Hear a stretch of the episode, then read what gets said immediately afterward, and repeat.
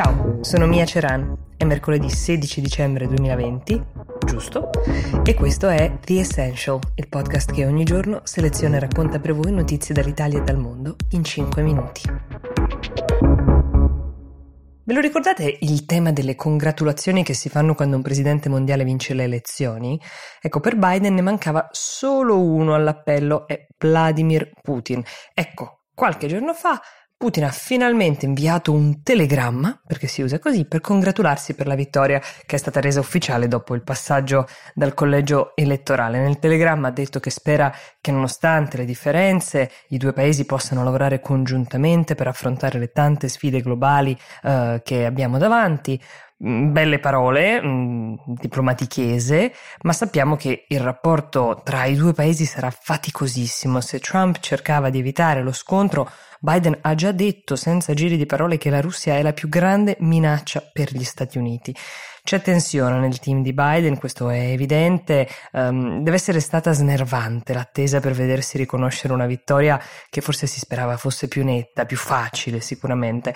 In uno speech fatto in Delaware Biden ha tuonato contro Trump dicendo che il suo avversario si è rifiutato di riconoscere il volere del popolo, ma che ha anche in questo modo uh, messo in discussione la legge, la Costituzione. Lo ha detto con tutta l'urgenza e la forza di cui non poteva avvalersi prima almeno prima di essere ufficialmente riconosciuto presidente.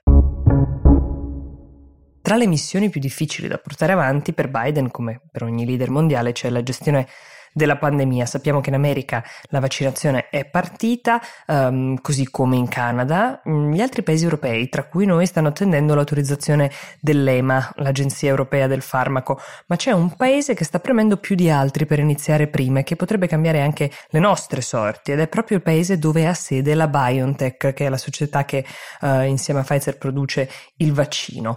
Il ministro della salute tedesco Spahn pare abbia premuto formalmente solo esortando l'EMA dicendo che la Germania era pronta ad aiutare qualsiasi percorso di valutazione pur di iniziare la vaccinazione prima della fine dell'anno. Questo tra l'altro accade mentre la Germania, come vi ho raccontato, applica delle restrizioni durissime per affrontare le festività perché il lockdown blando delle ultime settimane non aveva dato i risultati sperati. Quindi immaginiamo che anche per l'opinione pubblica tedesca, che si trova appunto a dover passare le feste in questo modo, sapere che effettivamente la vaccinazione possa partire prima della fine dell'anno può essere molto molto importante. Di questa ipotetica pressione della Germania mh, sull'EMA potremmo beneficiare anche noi, seguendo in scia sul fronte vaccino, iniziando anche noi entro la fine dell'anno. Tutto ciò mentre ancora si discute su se la strada tedesca del lockdown duro per evitare la terza ondata sia effettivamente quella che anche noi vogliamo seguire. Vi ho parlato diverse volte del tema dei diritti umani nella regione cinese dello Xinjiang.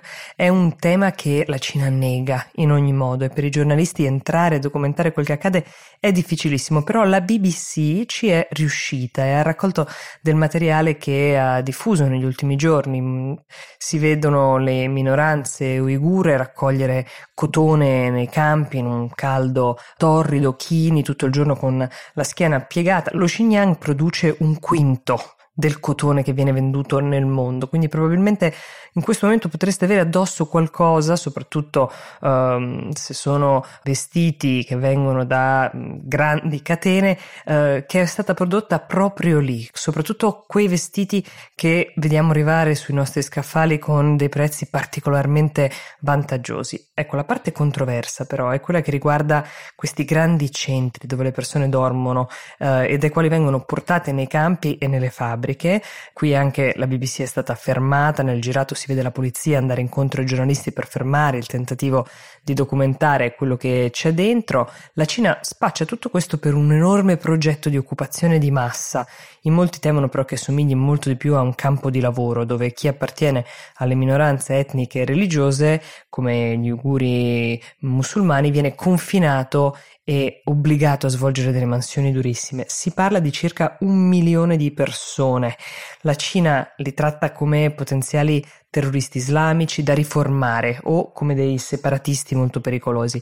A riformarli provano um, sia con il lavoro che con l'indottrinamento. In questa regione ci sono diverse strutture adibite a questo, in cui una volta finito di lavorare vengono sostanzialmente costretti a ripetere delle nozioni imposte, a giurare fedeltà al partito comunista.